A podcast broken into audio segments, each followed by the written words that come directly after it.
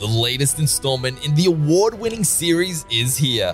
Sniper Elite 5 offers unparalleled sniping, tactical third person combat, and an enhanced kill cam. It's in stores tomorrow on PS4, PS5, Xbox One, and Xbox Series X. Sniper Elite 5. What happens next could change history. Hey gamers, Jake Barros here from Press Start Australia, and this is your daily gaming news. Activision appear to be doing things a little bit differently this year. There hasn't been any kind of Call of Duty Modern Warfare 2 reveal event, but the company has announced that the game will launch on October 28th alongside reveal of the artwork this morning. There's really not a lot of other information at the moment, but we would be expecting that a reveal will be coming in the next few weeks, and it's expected that the game will launch on PS5, PS4, Xbox Series X and S, Xbox One, and PC. It is important to note that this is a sequel to the 2019 Modern Warfare and not a remake or remaster of the 2009 Modern Warfare 2. SteelSeries has today announced two brand new Pro headsets.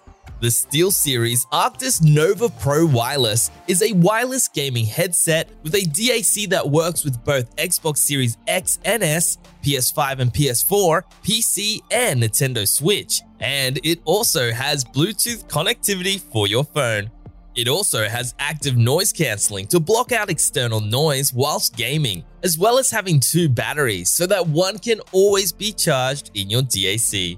With that, each battery lasts 22 hours, so you'll literally never run out. The Arctis Nova Pro Wireless will set you back $650 when it launches in Australia, but you can grab it for $513 when you purchase from the official SteelSeries website using code DUKE. That's D U K E. SteelSeries also announced the Arctis Nova Pro, which is a wide version of the same headset. However, it comes without active noise cancelling and obviously it doesn't have two batteries or Bluetooth, but it does have the same great audio quality and can also be used with all consoles as well as PC. The Arctis Nova Pro will set you back $499 when it launches in Australia, but it's currently available from the SteelSeries website for $389 when using code DUKE. If you want to see a full review for both headsets, then make sure you head to our website. PlayStation's Days of Play sale has launched for another year at retailers such as Amazon, JB Hi Fi, EB Games, Big W, and Target. The sale is bringing deals on DualSense controllers, 3D Pulse headsets, as well as games such as Ratchet & Clank Rift Apart, Uncharted Legacy of Thieves Collection, and much, much more.